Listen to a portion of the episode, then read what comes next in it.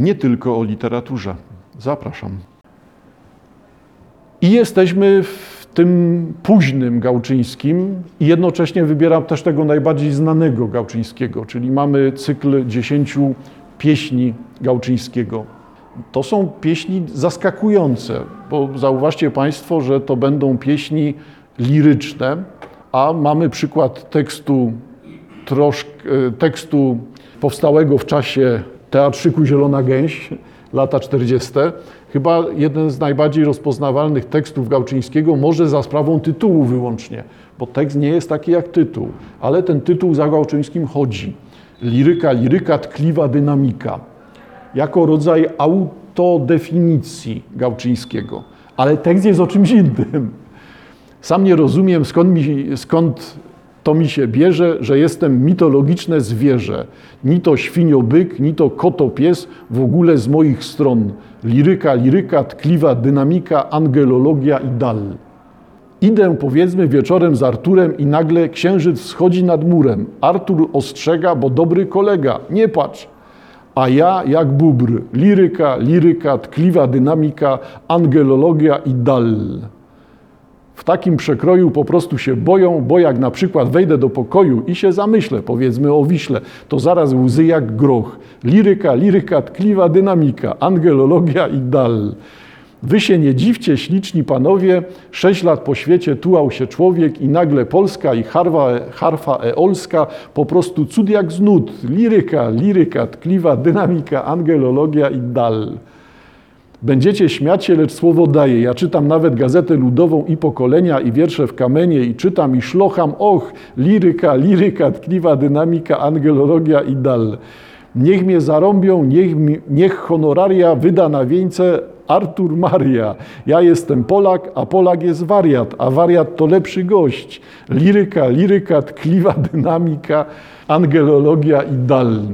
A po pogrzebie pod korniszon niech epitafium mi napiszą. Tu leży magik i małpiszon.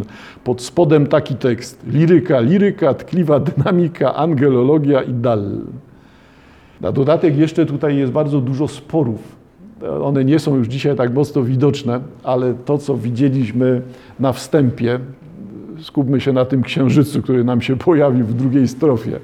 Księżyc schodzi nad murem, Artur ostrzega, bo dobry kolega, nie patrz zdaniem tych, no może nie awangardowych, tylko tych nowoczesnych, lepiej będzie tak, zdaniem tych nowoczesnych literatów w Polsce, tutaj lata 40., było to, że każdy, kto w wierszu napisze coś o świetle księżyca, należy go skreślić ze związku i wyrzucić. Każdy literat, który pisze o świetle księżyca, z automatu przestaje być literatem. Jest wyłącznie nieudolnym grafomanem. Takich tematów nie może być. I tutaj tego typu spostrzeżenia są w tej fabułce, w tekście zamknięte. To jest jakiś komentarz do tego, co się dzieje.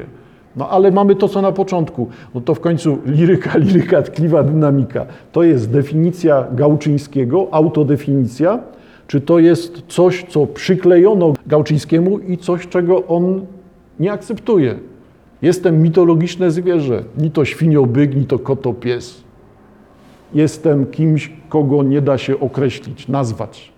Stąd ta dziwność, odmienność Gałczyńskiego. No, pojawiający się tutaj przekrój, pojawiające się tutaj powroty. Wspominaliśmy, tutaj jesteśmy w tych latach po powrocie po II wojnie światowej Gałczyńskiego do kraju. No i teraz mamy Gałczyńskiego, który pisze coś takiego, liryka, tkliwa dynamika, a jednocześnie mamy pieśni Gałczyńskiego. I, I, czy tutaj jest ironia, to tak ja tak za bardzo jej nie widzę. Mamy tkliwą dynamikę od początku. Gdy próg domu przestępujesz, to tak jakby noc sierpniowa zaszumiała wśród listowia, a ty przodem postępujesz, a za tobą cienie ptasie, szczygieł, gil, inne ptaki, świecisz światłem wielorakim od sierpniowej nocy jaśniej, bo Ty jesteś ornamentem w gmachu nocy, jej księżycem, przesypujesz światła w ręku z namaszczeniem jak pszenicę.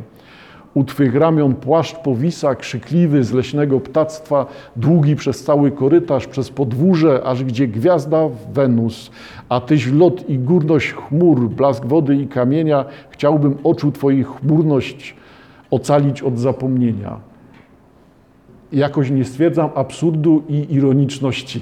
No inna sprawa, że to jest ten Gałczyński późny, ale tylko tyle, że wiecie Państwo, no, gdzie jest ta późność, tak? Już wyjaśniliśmy sobie, że finał jest tutaj za szybki w przypadku Gałczyńskiego. Dziesięć pieśni. Ostatnia pieśń.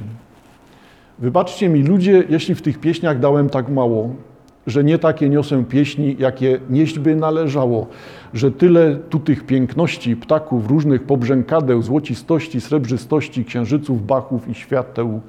Cóż, kocham światło, promieniem jak umiem wiersze obdzielam, a gdybym mógł, to bym zmienił cały świat w jeden kandelabr. Myślę, że po to są wiersze ich ruch ku sercu człowieka, by szerzej szła, coraz szerzej przez kontynenty jutrzenka, światłami po wszystkich placach, światłami w każdej ulicy, ta Eo z różanopalca z dumną twarzą robotnicy. Jesteśmy w pół drogi. Droga pędzi z nami bez wytchnienia. Chciałbym i mój ślad na drogach ocalić od zapomnienia. Celowo sięgam do tej dziesiątej, bo tu z kolei jest ten cytat, który na dziesięciolecia przyklejono Gałczyńskiemu. Gałczyński, który głosi, że jest ta Eo z różaną palca z dumną twarzą robotnicy. Eo z różaną palca Jutrzenka, grecka bogini Jutrzenka. Eo z różaną palca natomiast to jest cytat z Homera. To jest stałe określenie tej bogini używane przez Homera. Homer zawsze używa tych samych zespołów, czyli zawsze ma Zeusa gromowładnego. Nie ma samego Zeusa, tylko Zeus gromowładny. Wobec tego tu jest to samo. Eos różanopalca. Stałe określenia homeryckie. Mamy Homera, jesteśmy w Polsce, w Polsce komunistycznej i mamy nagle Homera z jego boginią, która to Jutrzenka, bogini świtu, ma dumną twarz robotnicy. Ciężka metafora, trybuna ludu od razu widoczna, czy taki układ trybuna ludu, trybuna robotnicza. Nic nie poradzimy. To i tak jest jeszcze łagodne. To nie jest y, pieśń ku czci Stalina, które też zdarzają się Gałczyńskiemu.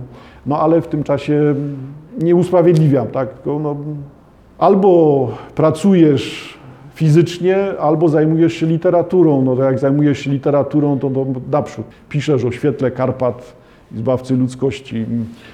Wyjścia nie ma. Albo w ogóle nie istniejesz w literackim świecie, albo płacisz takie servituty, więc tak. Trzeba przyznać, że to jest dalej zręczne, no bo ja rozumiem ten ciężar propagandy w Polsce, która tak łatwo to podchwy, potrafi podchwycić y, tą dumną twarz robotnicy. No bo tłumaczenie z kolei robotnikowi, co tu jest homeryckie, to też jest trochę za ciężkie. No, tym niemniej, to określenie rzeczywiście mocno związało się z Gałczyńskim i z nim tkwi, czy przy nim tkwi. Dzisiaj Gałczyński chyba nie istnieje w żadnym miejscu.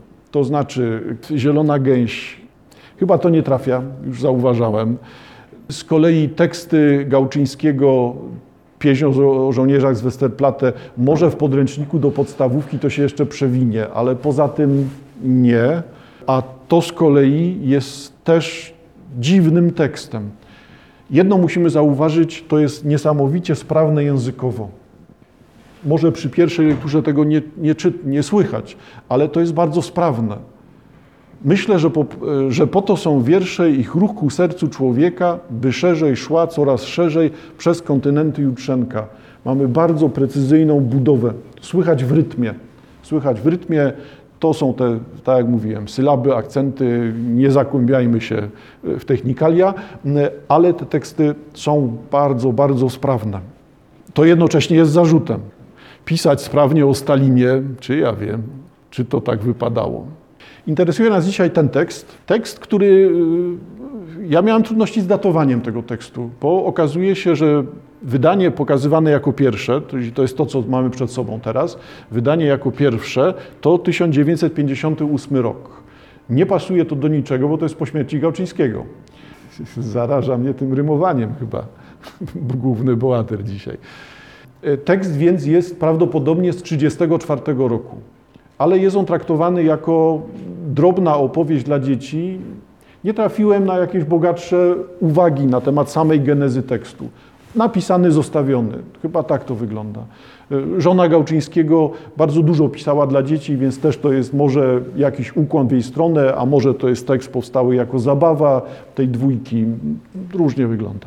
Dlaczego to jest ciekawa historia? Mamy przed sobą edycję z 58 roku. No i los tak chciał, bo celowo tego nikt nie zrobił, że obie edycje Młynka do kawy, te dawne, za chwilkę będzie druga, y, mają zaskakujących ilustratorów. To jest książka pomyślana jako książka dla dzieci. Na razie może nie widać, żeby było tutaj coś zaskakującego, no bo co? Parę kolorowych literek na stronie tytułowej. Jak odwrócimy sobie te strony pierwszego wydania, to okaże się, że, że zaczyna być ciekawie, ponieważ ilustracje tego typu to nie są ilustracje ze szkoły Disneya. Ta estetyka disneyowska jest estetyką, która jest tworzona już od kilkudziesięciu lat w tym momencie, w 1958 roku. Wobec tego e, te ilustracje dla dzieci powinny być jednak z większym uproszczeniem robione. Przynajmniej tak intuicyjnie bym powiedział. Bo jak patrzę na książki dla dzieci współcześnie, one wszystkie są no, z tą disneyowską genezą. Barwne plamy, wyraźne kontury, jeden plan, nic ciekawego tam się nie dzieje, ma być po prostu czytelnie i wszystko kawa na ławę. A tutaj pierwsza ilustracja pokazująca głównego bohatera jest tytułowego bohatera tej książki, e, czyli ten młynek, jest już ciekawie zrobiona, bo to jest młynek, który jest jednocześnie przedmiotem, jednocześnie jest rodzajem lalki w teatrze i jednocześnie ma charakter personifikowany. To jest taki przedmiot, który ma cechy ludzkie i pokazywany jest w taki sposób właśnie z tymi oczami, nosem i szufladką, powiedzmy, jako ustami, ale jednocześnie przedmiot, który wydaje się grać, być jakimś rodzajem takiego przedmiotu teatralnego. Wszystko naraz unikanie wyraźnych konturów, rozlewanie się tym plan, tych, plan, tych plam barwnych, które tutaj widać, będą charakterystyczne. Dzisiaj dla mnie ciekawe, raczej dla dzieci, no ktoś na tym by nie zarobił, bo to, tak jak mówię, nie jest ta uproszczona estetyka, a w tle mamy rzeczywiście temat ciekawy. Stanisław Zamecznik, jeden z organizatorów życia wystawienniczego w Polsce, organizator wystaw według innej nowej filozofii, e, ale słynie też właśnie z tego, czyli z ilustrowania książek. I tutaj pojawia się coś jako, mamy cytat komentujący twórczość Zamecznika, jest inaczej. To nie są książki na zasadzie dasz dziecku, przeczyta, podrze, wyrzucicie. Tylko to są książki przewidziane jako dzieła sztuki, może zaskakujące. Kolejny numer poszukiwań zamecznika zamecznik, współpracownik Fangora. Jeżeli dzisiaj cenimy Fangora najdrożej sprzedawany malarz w Polsce, to w takim razie tutaj widzimy tego, kto odpowiada też za sukces Fangora. To jest ten sam moment. Oni współdziałają z sobą. Kolejnym nutem poszukiwań zamecznika było tworzenie innej niż tradycyjna aranżacji książki. Inny pomysł na książkę, szczególnie, szczególnie tą z obrazkami. W jego, w jego rozumieniu książka to nie tylko treść podana w statycznej formie druku oprawiona w okładkę, ale także towarzyszący jej barwny, dynamiczny ekwiwalent w postaci wrażeń wzrokowych, które podążają za słowem. I tu już zauważcie Państwo, mamy taką estetyczną filozofię, czyli jest to ekwiwalent wzrokowy towarzyszący słowu. Obraz komentuje słowo, obraz wspomaga słowo, słowo potęguje obraz. Czyli to jest pomyślane jako współdziałanie dwóch części sztuki wizualnej, werbalnej. Opracowany przez niego młynek do kawy Konstantego Idefosa Gaczyńskiego nazwany został przez prasę angielską arcydziełem pomysłowości wydawniczej. To pokazuje rangę. Nie są to rzeczy nagradzane światowo. To jest książka, która zyskiwała wyróżnienia na targach książki e, w Europie, ale wyróżnienia chyba za odmienność, za to właśnie nieprzyleganie tych, tych opowieści, e, nieprzyleganie tej książki do rynku książki dla dzieci. To jest coś innego raczej dla dziecka, nie wiem czy nie, nie, niepokojącego znowu. Tak jak te ilustracje w Kajtusiu Czarodzieju, o których wspominałem poprzednio. Tutaj dzieje się coś, jest prowadzona jakaś dyskusja. Tekst zyskuje dzięki zamecznikowi. Dostaje pewną estetykę, czy ma nadaną pewną estetykę. A teraz ukazuje się ładnych parę lat później, w 72 roku, ukazuje się taka w tej edycji, ten młynek do kawy, już charakterystyczna kwadratowa obwoluta i pojawiają się w tej książce ilustracje, podobnie znaczące i według tej samej filozofii, ale te ilustracje e, są ilustracjami o wiele bardziej znanego grafika, bo Andrzeja Heydricha. Andrzej Heydrich to jest ten człowiek, którego Państwo tu rozpoznajecie. Najbardziej znany grafik w Polsce, bo odpowiada za wszystkie banknoty. To jest ten, niech będzie główny grafik w Polsce. Przynajmniej ten, z którym obcujemy na co dzień. Dopóki nie przejdziemy na plastikowe pieniądze, to będzie nam on towarzyszył, na wszystkich banknotach jest. Ale to nie jest sprawa tylko banknotów, tylko właśnie też jego działalności związanej z ilustrowaniem książek, i jego działania w tych książkach będą robione w zgodzie z tym pomysłem. Tekst nawiązuje dialog z obrazem, obraz komentuje tekst. To będą albo proste ilustracje. Mamy przed sobą zamecznika, pokazuje tą samą ilustrację teraz Heidricha. Widać, że jest zbieżność tak jakby oni celowo między sobą coś jeszcze ustalali, e, ale ilustracje Heidricha dla mnie będą w jeszcze większym stopniu niepokojące. To akurat ilustracja pokazująca jednego z przeciwników tytułowego bohatera tej książeczki. No to takie ilustracje e, są ilustracjami już groźnymi. Albo w drugą stronę, jeżeli ktoś kojarzy, że ten obraz ma ilustrować tekst, to zaistnienie tej ilustracji będzie wskazywało na ważny moment tekstu. Stąd też edycje tego typu to nie są takie proste historie, obrazki są po to, żeby było kolorowo, tylko mamy tutaj coś jeszcze zamkniętego. Coś jeszcze tu się rozgrywa pomiędzy ilustracją a tekstem. Nie zakładam, że wszyscy muszą znać. W końcu to jest tylko książka dla dzieci. Książka Młynek do kawy. Na razie poprzestanę na takiej krótkiej opowieści, o czym to jest, tylko niczego nie wyjaśnię. Po prostu będzie o fabule. Nastawcie się Państwo na to jako na bajkę. No to cytat na początek. Nasz młynek jest bardzo stary. Młynek pisany z dużą literą, to jest traktowane jako imię. Nasz młynek jest bardzo stary, powiedział kolejarz Mikołaj do swej małżonki Celiny. Moim zdaniem należałoby go wyrzucić. Tak, tak, Mikołajku, przytaknęła kolejarzowa Celina. Masz świętą rację, kochany. Ani szufladka nie rusza się jak należy, ani żarna nie mielą ziaren jak trzeba. Niektóre ziarenka przelatują do szufladki niezmielone. Masz rację, trzeba by wyrzucić ten młynek do kawy i kupić na to miejsce coś lepszego. A teraz już późny wieczór i nie chce mi się wychodzić na podwórze. Idziemy spać, Mikołajku. Pani Celina podreptała do łóżka.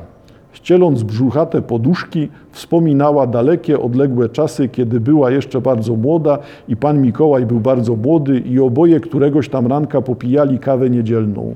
W owych zamierzchłych czasach młynek wyglądał tak, cały w kolorze wiśniowym. Mosiężny dzbanuszek, do którego wsypujemy ziarnka, świecił jak pełnia księżyca. Korbka lekko, lekko wygięta.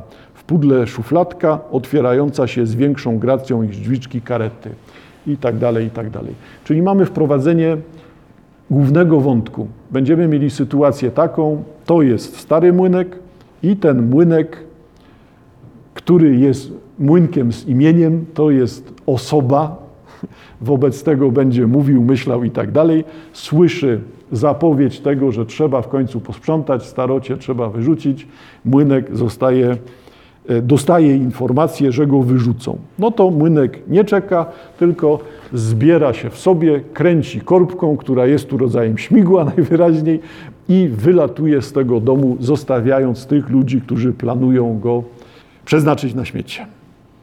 I od razu młynek trafia na ulicę, a z ulicy zbiera go policjant. Policjant odstawia go do przytułku przytułku dla wszystkich porzuconych przedmiotów w przytułku był to, jak pewnie zgadujesz, przytułek dla zagubionych przedmiotów. Wyjęto mu z szufladki dokumenty osobiste i natychmiast zaprowadzono do łóżka. Ciekawy temat w ogóle, dokumenty młynek nosi, ale dobra. Tym przytułkiem rządzi taki właśnie groźny dyrektor, dyrektor, który Dyrektor bowiem oprócz czerwonej brody miał drewnianą nogę i stukał nią okropnie po schodach. I to jest ten groźny dyrektor, który teraz będzie się nad tym młynkiem znęcał, tam wykorzystywał go do mielenia wszystkiego, czego się da. Młynek bardzo szybko stwierdzi, że on w tym przytułku nie życzy sobie być i z tego przytułka będzie uciekał. Wobec tego młynek ucieka, a y, pani Celina i pan Mikołaj stwierdzają, że najbardziej ukochany członek rodziny zniknął, więc trzeba go znaleźć. Dają ogłoszenie do prasy, na to ogłoszenie do prasy, w wyniku tego ogłoszenia zgłasza się do nich niewidzialny na tej ilustracji detektyw, ze względu na to, że tym detektywem jest szyba. Fizyczna, tak, szyba. Na początku był widoczny, ale pani Celina go umyła i stał się niewidoczny. Wobec tego mamy niewidzialnego detektywa, który będzie tego młynka na zlecenia szukał. Na zlecenie szukał. Młynek trafia do radia, w radiu nie znajduje dla siebie miejsca. Co prawda odkrywa muzykę, która mu ułatwia życie, ale w tym e, radio też chcą go tylko używać, zużywać i traktują go jako odpad. Wobec tego z tego radia nam ucieka. Trafia na konkurs, tak, czy wyścig balonów. Okazuje się, że ukrywa się w jednym z balonów, a do tego balonu przyczepia się też ten detektyw, którego nikt nie widzi. I unoszą się nad całym światem dziwnym trafem balony roz latują się tak, we wszystkich kierunkach świata. To chyba jest dość nietypowe dla balonów. Jeden leci na wschód, na zachód, na północ z tego samego miejsca, lecą i żeby było jeszcze ciekawiej, to lecą też zwyż i młynek z tą szybą trafia na księżyc. Na księżycu przebywa młynek, zostaje złapany przez detektywa szybę. Znaczy, zauważcie Państwo, to jest o tyle ciekawe, że to nie jest opowieść realistyczna, to nawet nie jest baśniowe, tylko to jest ten ciąg dowcipów takich właśnie absurdalnych, nonsensownych totalnie. Szyba przeźroczysta, nieprzeźroczysta, widzialna, niewidzialna. Szyba łapie młynek, młynek bije się z tym detektywem szybą i tego detektywa szybę, szybę zrzuca z księżyca na ziemię. Oczywiste jest to, że detektyw Szyba trafia bezpośrednio, do, spadając, trafia do mieszkania naszych właścicieli tego młynka, czy też do tego do pani Cecylii, pana Mikołaja i tam, zanim się jeszcze rozbił na tysiąc kawałków i przestał istnieć, mówi, że ten młynek jest, jest na Księżycu. I pojawia się wnuczka. Wnuczka, która wyrusza w świat, aby odnaleźć młynek do kawy. Młynek widzi, że świat jest zły, odkrywa, że świat jest pełen wojen, pełen krzywdy. Opowieści, które dotyczą tu wojny, są opowieściami o ołowianych żołnierzykach, które wysyłane są po to, żeby przebijały się nawzajem bagnetami. Młynek demonstruje, że jak popatrzymy na ołowianego żołnierzyka pod światło, to ten ołowiany żołnierzyk ma w sobie serce. I to sprawia, że nie należy ołowianych żołnierzyków wysyłać na śmierć niby cały świat popiera to spojrzenie, wojny zdają się kończyć, ale okazuje się, że tak nie jest, że świat powinny zmieniać dzieci. Jeżeli to jest tekst z lat 30., to datowanie 34 rok jest poprawne, to to jest ta sama tonacja, która pojawiała się u Korczaka. Świat mogą zmienić dzieci. Jak dzieci dostaną zarząd, to ten świat będzie lepszy. Młynek nie rozpoznaje ciągle tej poszukującej go dziewczynki, wnuczki Stelli, też taka podwójność słów, gra słów. Zakłada e, Światowy Klub Dzieci, czy Wszechświatowy Klub Dzieci, tak? E, I tam te wszystkie dzieci mają zebrane zacząć rządzić światem. Dzieci mają rządzić światem, ale okazuje się, że świat się nie zmienia. Więc młynek szuka swoich kopii. Znajduje wszystkie młynki, niech będzie wszystkie, wszystkie, które był w stanie znaleźć, i robi z nich coś dziwnego. Taki oddział, niech będzie, tylko brzmi to niepotrzebnie militarnie. Taki oddział, który ma ten świat teraz zmieniać. Celem tych młynków jest odnalezienie najmądrzejszego człowieka na Ziemi. Tym najmądrzejszym człowiekiem na Ziemi ma być uczony mieszkający w tym mieście, gdzie Cecylia i Mikołaj, czyli też gdzie Młynek, o imieniu Westradamus, ten uczony. Bardzo ciekawy zabieg się tutaj e, rozgrywa, bo ten Westradamus, no to młynki odkrywają, że ten największy uczony, którego wydała kula ziemska jest tutaj, idziemy do niego. On będzie poprawiał świat. Wielki uczony mieszkał w małym domku. Kiedy młynek wchodził do izdebki, Westradamus szybko schował swoje skrzydła do szafy, bo nie chciał przyznać się, że jest również aniołem. I to tak zostaje. Po prostu jest tu jakaś, jakaś dziwna rzecz, ale tak zostaje. Prostu to jest ten uczony, ale skrzydła schował do szafy, bo nikt ma nie wiedzieć, że to anioł. Długo, długo trwały narady Westradamusa z młynkami. Westradamus wziął od nich słowo, że nigdy i nikomu nie powiedzą, o czym toczyła się rozmowa. Ale rozmowa musiała być bardzo ładna i bardzo dziwna, bo wiele młynków miało łzy w oczach. Wychodząc, wszystkie ucałowały Westradamusa w jego różową czapeczkę.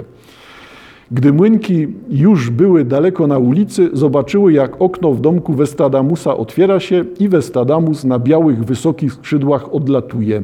W jednym ręku trzyma globus, w drugim pudło z naukowymi przedmiotami.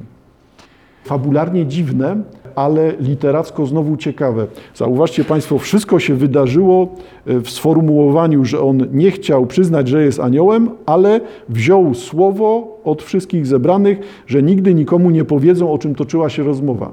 Czyli to, co tutaj jest tą poprawą świata, zmianą świata, dążeniem dzieci, dążeniem tych przedmiotów, jest czymś, czego nie ma w tym tekście. Zabieg jest rzeczywiście no nie niezwykły, bo on jest typowy w literaturze, no jest przemilczeniem. Nie powiemy o tym, na czym to polegało, wy macie to sami wiedzieć, sami odkryć. W tekście tego nie ma. Nie ma tego, dzięki czemu świat ma się stawać lepszy. Ostatecznie ten świat w następnym rozdziale, ostatnim, staje się lepszy, ponieważ mamy manifestację, pochód, e, radosny pochód młynków, które idą przez miasto i sprawdzają, jak ten świat się zmienił. Wszyscy stali się lepsi. No i co tutaj mamy? Gdzie przeszły młynki, tam w ogródkach zakwitały georginie, a w kominach fabrycznych pląsał wesoły dym. Na wieżach kościelnych tańczyły nowe kuci, e, koguciki blaszane, pan Żabot przestał obiadać się hałwą, a zły inwalida z przytułku już więcej nie bił agrafek. Młócono zboże, fabryki wyrabiały tysiące szczoteczek do zębów oraz łyżek, które świeciły jak gwiazdy. Drukarnie drukowały książki. Wszystko na świecie puścił w ruch Westradamus, uczony i anioł. Spójrzcie, jak pięknie jest na świecie, rzekł młynek do innych młynków. Pochód właśnie przechodził koło domu dziadziusia Mikołaja.